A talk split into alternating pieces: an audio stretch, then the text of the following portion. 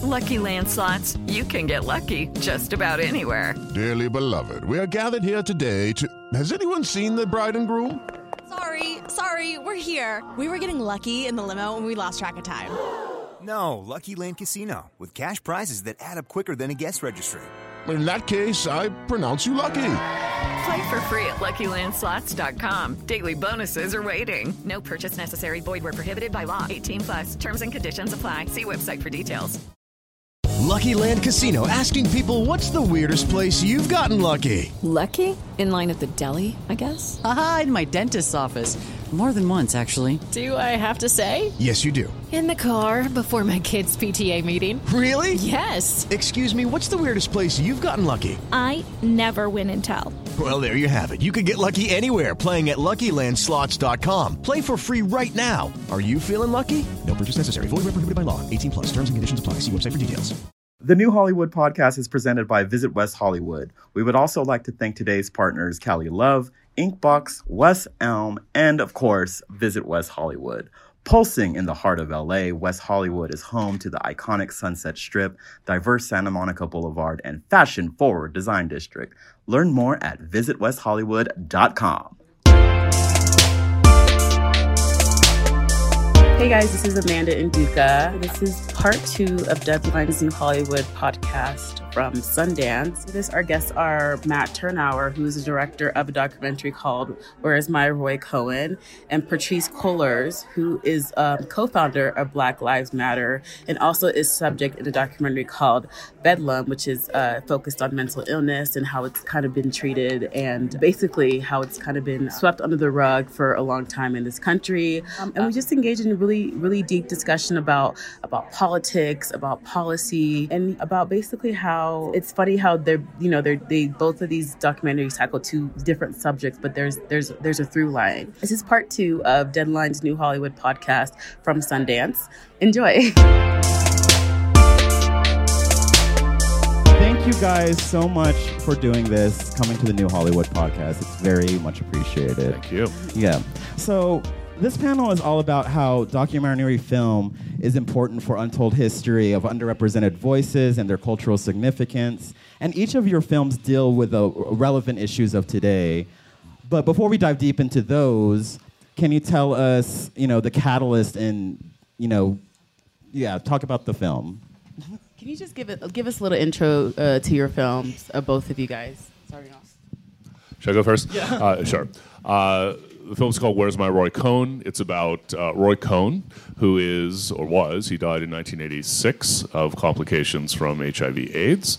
Uh, he was the uh, dark string puller Svengali of American politics, who connects, believe it or not, Senator Joseph McCarthy in uh, 19, early 1950s. He was the uh, right hand man to McCarthy, and he was the mentor and really the creator of Donald Trump. So uh, it's extraordinary that someone who's been dead since 86 uh, is credited with creating almost entirely a president who was only elected in 2016, but that this person has deepest roots in the previously darkest period of American history since the Second World War. And there are links between these two figures and these two times, and this movie connects the dots. Thank you. um, hey, everybody. Super good to be here. Uh, grateful for um, this conversation, and um, this is my first Sundance. Oh, welcome. so, um, so the uh, documentary film that I'm uh, being featured in is called Bedlam, and it's the story of uh, folks with severe mental illness, um, the advocacy around it, and uh, the work that Los Angeles County, the county I'm from, but also this country really has to do in um, repairing the harm against people who have severe uh, mental illness. Um, it follows four families. Uh, I'm one of the families. Uh, my brother actually uh, is living with schizoaffective disorder and has been criminalized uh, by the LA County system and has spent majority of his uh, life, childhood, and also adult life in incarceration or in some sort of um, lockdown psychiatric facility. And um, while the film is incredibly challenging to witness, it's also really moving and empowering because you get to see these families over a six years um, six years of uh, living figuring out how to cope with uh, a, a mental health care system that is completely neglecting and abusing the people in it and um, when I met Ken, the director, Ken Rosenberg, um, I had just started a local organization called Dignity and Power Now, and our work was specifically looking at the abuse of uh, people with mental illness inside the county jails. And um, my brother was one of those people who were brutally beaten by the sheriff's department, and he was also diagnosed at the at the at the same time that he was being abused. And so there's a long history of the county jail system um, locking up people with mental illness. Um, LA County Jail is the actually largest mental health provider in the country. It serves over 1,400 people who have mental illness. Uh, and so it's a crisis. Mm. And the documentary exposes that crisis. Um, but it also gives a human face to the people who are living with it every day and the families who are basically being forced to be social workers, um, case managers, um, and then you witness families who literally just can't do it anymore. Oh, sorry. I was, I was just taking that all in. Yeah. Um, so, Patrisse, what uh, what uh, compelled you to open up about uh, your brother's story in this documentary? It's, I mean, it's it's inspiring, but it's also so it's so frustrating and disheartening to see the type of things that he's he's gone through. Um, and, and, and the type of neglect that he's experienced. What, what, what, was, what was the bigger picture in your head when you decided to sign on for this documentary? Well, I wouldn't have signed on if my brother didn't want to. So um, Ken was actually filming inside of the psychiatric facilities at uh, USC LA County. And my brother was in a really bad manic episode. Um, we had attempted, our family had attempted to treat him outside of psychiatric care we were we had him see a psych doctor. We had him living in our home. We were giving him medication but we just could not get him to a better place. And so five days into trying to care for him as a community we made a decision with him to take him to the hospital. And when we took him to the hospital ken was filming. Um, i didn't know that because i wasn't inside the psych facility but i got a phone call from a good friend of mine who was um, a nurse inside the county facility, and we had kind of already figured it out. My brother has a really good network. Um, so people who, will, if you see the film this week, you'll see um, the the community behind my brother and what it means to have community um, uh, when you have severe mental illness. And so, my good friend I had told my friend, you know, my brother's going to come in. Can you keep an eye on him?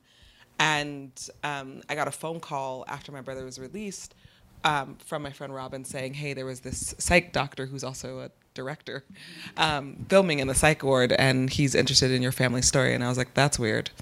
um, um, and I got on a call with him, and he was super authentic. And I was like, "Well, let me ask my brother." And I talked to Monty, and he said no. He's like, "I'm not interested in that." And I said, "Okay," and I backed off, and so did Ken. And then my brother went into another episode.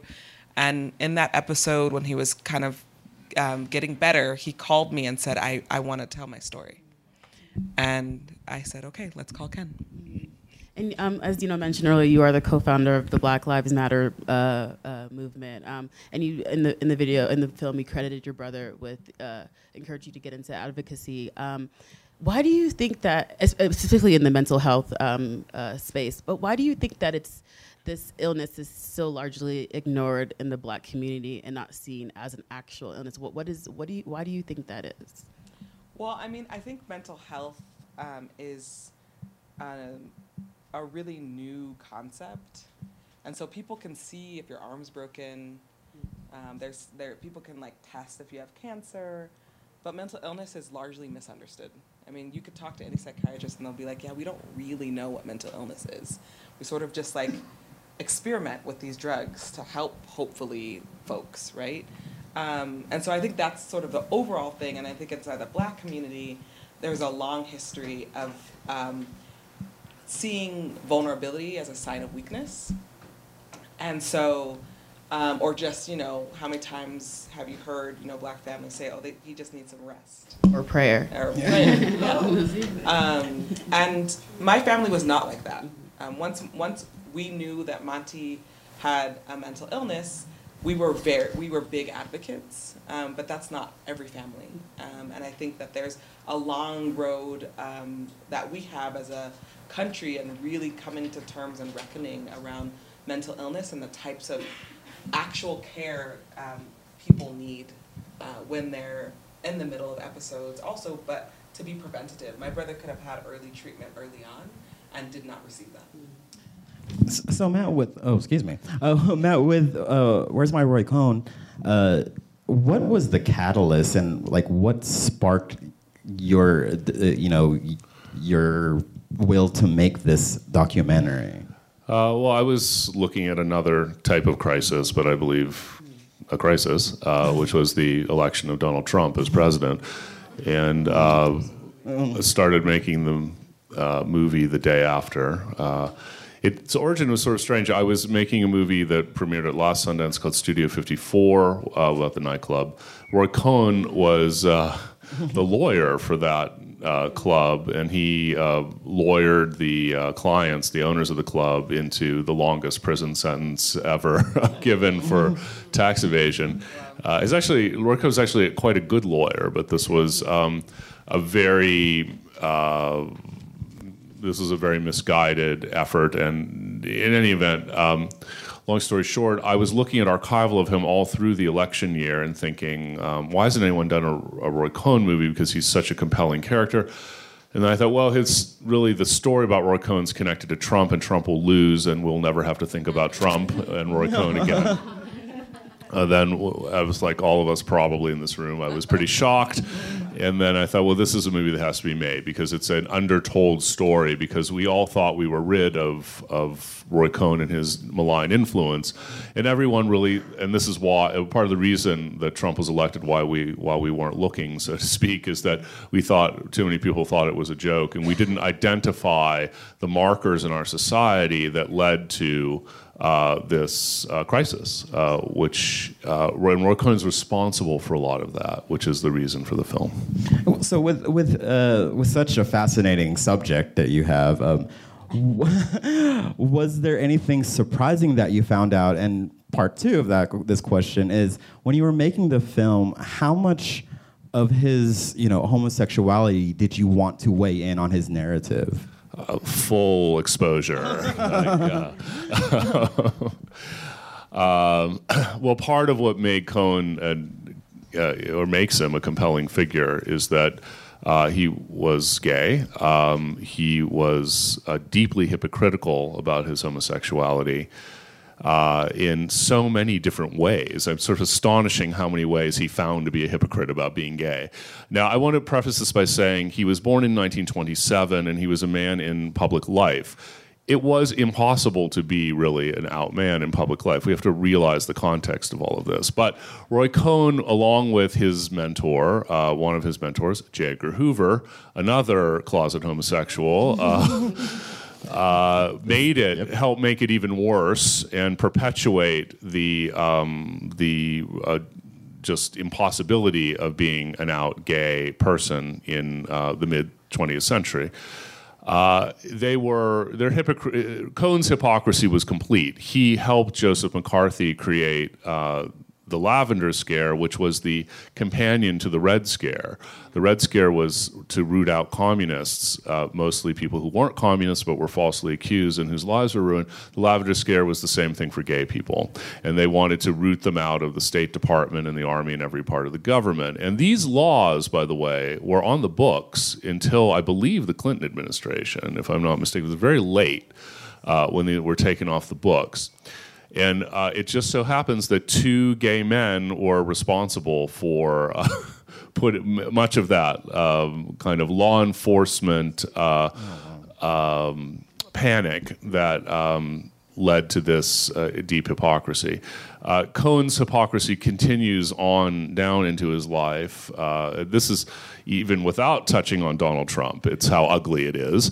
When he was um, a political force later in his life and the ultimate behind the scenes string puller in politics and uh, the whole power structure of the country involving the mafia and its involvement with the government. Roy Cohn's at the center of all that. Uh, he helps get Ronald Reagan elected president. And his very good friends, Ronald and Nancy Reagan, of course, uh, ignore the HIV crisis and create extraordinary damage in perpetuating a pandemic. Uh, meanwhile, uh, when Roy Cohn's diagnosed with AIDS during the Reagan presidency, they did everything they could to get him special treatment and experimental treatment at the National Institute of Health. And there are telegrams from Ronald Reagan to Roy Cohn in the hospital where Reagan had placed him to assure that he would live longer saying, Nancy and I send you all of our love and our best wishes and Godspeed for a recovery. So we're exposing in this film the deepest and darkest levels of hypocrisy in government that led to you know who. Uh, and we're, we're living all of this again, and that touches everything. Yeah. So we're talking about a narrative here about a white privileged male, by the way, but now Donald Trump is president, and every vulnerable minority is yeah, really in a, a, horrible, horrible position. It doesn't matter who you are. One day you could be Muslim, one day you're African American, one day who knows you're Jewish. I mean, it's it's everyone. Vulnerable minority is all of us, really, in one way or another, with very few exceptions. So the film is a clarion call uh, before we're overwhelmed by a rising tide of, frankly, fascism that Trump represents, to understand where this came from. And if you understand that, you can help prevent it. Oh. oh, God. I just my Wig snatched. That's okay. Um, so I want to, you, you, you, touched on, like, you know, um, this kind of, we, we, we, continue to see the same behavior throughout history. We continue to see perpetuated. Um, uh, behavior throughout history. So, with doc- uh, documentary filmmaking is supposed to, you know, shine a light to these behaviors there and everything. How do you guys feel like? Um, do you do you believe that we can still learn from our history? Do you do you still have faith? And this is for both of you because even with um, Bedlam, it's like they started from you know the first the first asylum being made and to bringing it to today, and obviously with uh, the Roy Cohn, we're seeing this the same. It was so crazy. You're seeing the same rhetoric that Trump uses he was using back then. Like it's that's like oh how many years? that was how many years, but you're still seeing it and people are still latching onto it. So do you guys feel like documentary filmmaking could really what kind what kind of change do you guys see documentary filmmaking could do? Uh, so I, I I think storytelling is incredibly important, and any type of um, narrative um, really helps support having a conversation, exposing. I think documentary film in particular. I'm I'm like a big fan of documentary films. It's a large way I was politicized as a young person because living in a country that has amnesia, um, living political amnesia, living in a country that denies um, people's basic human rights while also saying that everybody has access to them. Um, and so I, I was, I'm, I have always been sort of the personality that wanted to know another truth and documentary film had allowed me to know other truths. And so I think documentary film is incredibly important. It's incredibly necessary. Um, it also um, allows for us to have a different type of conversation. Um, it's often juxtaposed to bright, shiny Hollywood that is glossy and Disneyfied and has a very superficial conversation about something. A documentary film gives a raw, unadulterated version about what's actually happening. And I think we don't do that enough in this country. Um, and we're often the ones to sort of like turn our face away from it. And I think documentary film is like a mirror. Like you have to witness this, yeah. you have to watch this. And if you don't, your life may depend on it. And so I think it's incredibly important. And there, and there's no like creative license. Like everything is is what it you know what it is. Like, well, I think there's creative well, license. Well, when I say that, I'm saying like changing, basically like changing the story to fit some type, whatever your narrative is. Well, I think everything is telling a story based off of your narrative, and I think that's not a bad thing. But I think what documentary film, good documentary film, gives you enough information for you to say, yeah, I can't actually deny that. Yeah. It gives you enough information for at the end of the day, you you will have to still be a bigot if you're like, well, let's still build a wall, right? Mm. After you received all of this information, that's you denying, that's you being in denial about the thing. Uh, it's funny, uh, your um, your uh, comments are crossing over with mine that I made previously today. Uh, so I feel it's harmonic convergence here. We bring people together here at New Hollywood. Uh, I've been uh, quoting uh, the writer Gore Vidal all week in this answering a similar question. He used to call it the United States of amnesia. And uh, that's really what motivates me as well you know, we're all drinking from the fire hose of cable news and Twitter now, and uh, great. If you to be informed is uh, is to live. There's no question, but it's very difficult in uh, the wired media world and the 24-hour news cycle to actually take stock of what the uh, the origins of the story are and the context of the story and the deeper meaning of it and how it affects us. That's what documentary is really really good at. And uh, it, you take 90 minutes generally to tell your story, and sometimes now in the age of the doc series, you take um, you know many hours to tell it. Uh, this is a great thing, actually. So the more attention that this form can get, and it is being popularized because of many platforms in the media now.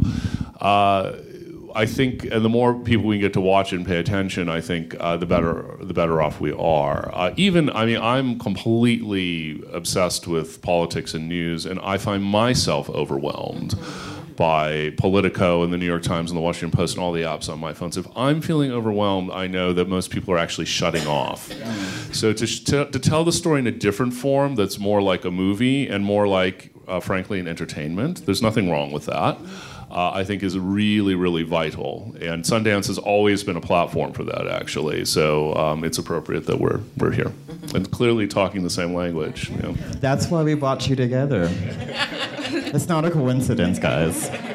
Do you, do you, did you make this in mind? Do, do you have an audience in mind for this? Is this some, is it something that? That's well, you know, I always make my films for general audience. I come up from journalism. I come from general interest journalism which might be going the way of the dodo bird, actually. I'm a little sad about that. I mean, the New York Times is, uh, the newspapers are, important newspapers are having a renaissance now because, ironically, of Trump. But the general interest magazine, of Vanity Fair, is where I had started my career and where it wrote for years.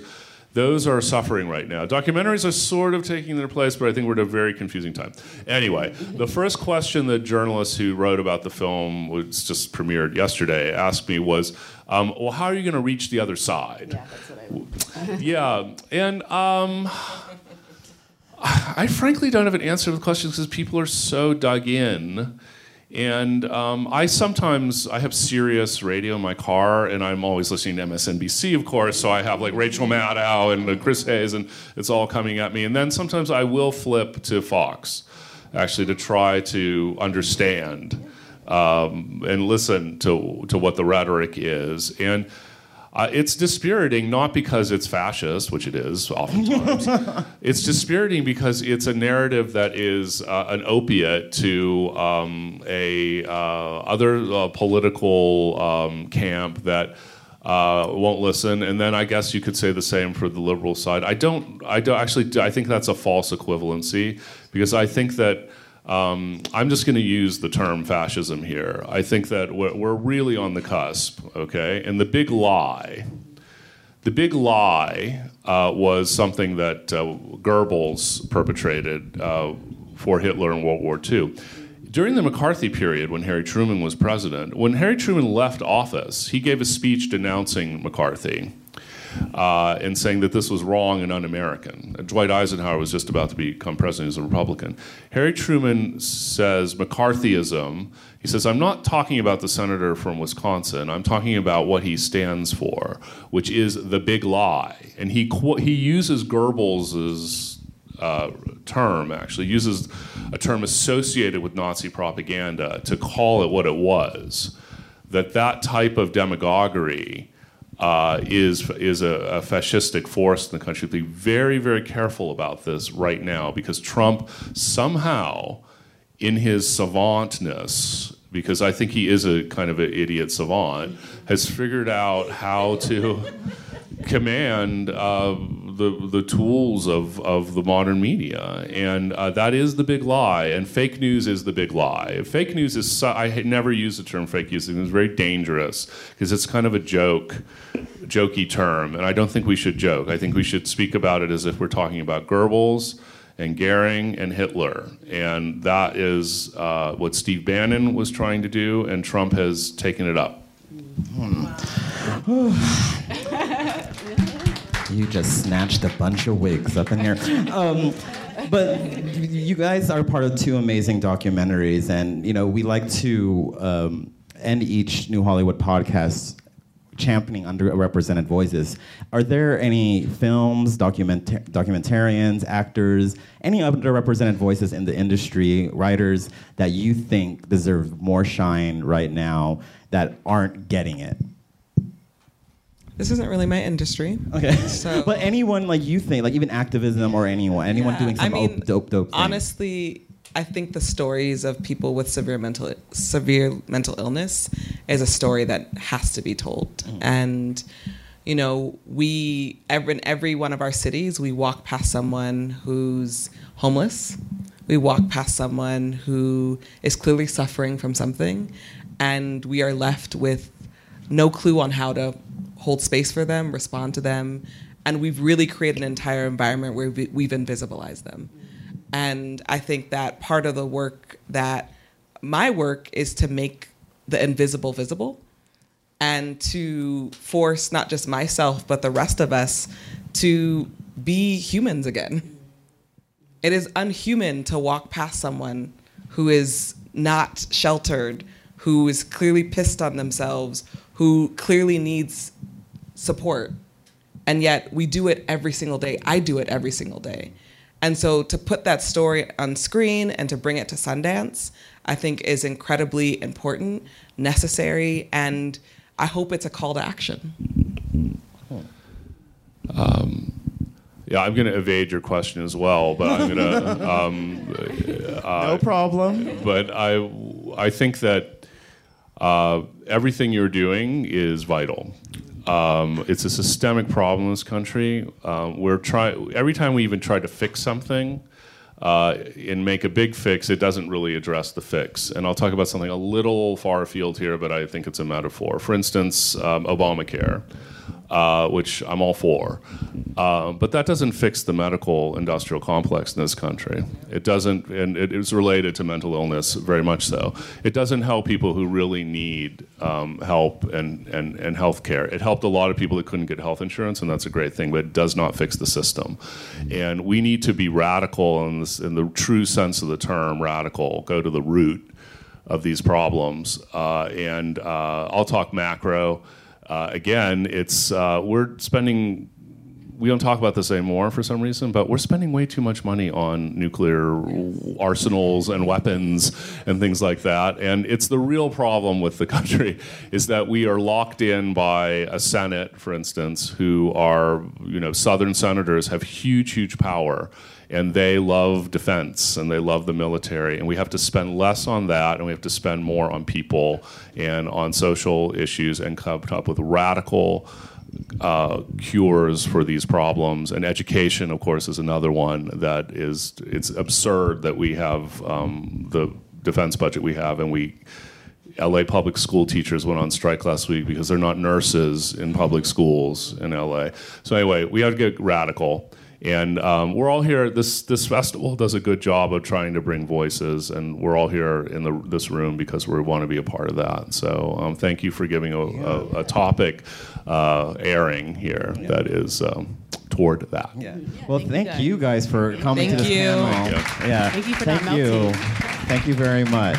And don't forget Bedlam. Where's my Roy Cohn? If you guys still are going to be at the festival, they're great documentaries. Fantastic. Yeah. I learned Highly and I them. can't Highly learn. recommend them.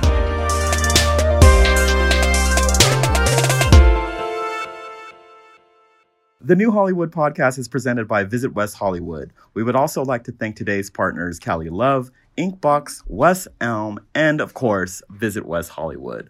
Pulsing in the heart of LA, West Hollywood is home to the iconic Sunset Strip, diverse Santa Monica Boulevard, and fashion forward design district. Learn more at visitwesthollywood.com. Lucky Land Casino asking people what's the weirdest place you've gotten lucky? Lucky? In line at the deli, I guess? Aha, in my dentist's office. More than once, actually. Do I have to say? Yes, you do. In the car before my kids' PTA meeting. Really? Yes. Excuse me, what's the weirdest place you've gotten lucky? I never win and tell. Well, there you have it. You can get lucky anywhere playing at LuckyLandSlots.com. Play for free right now. Are you feeling lucky? No purchase necessary. Void where prohibited by law. 18 plus. Terms and conditions apply. See website for details.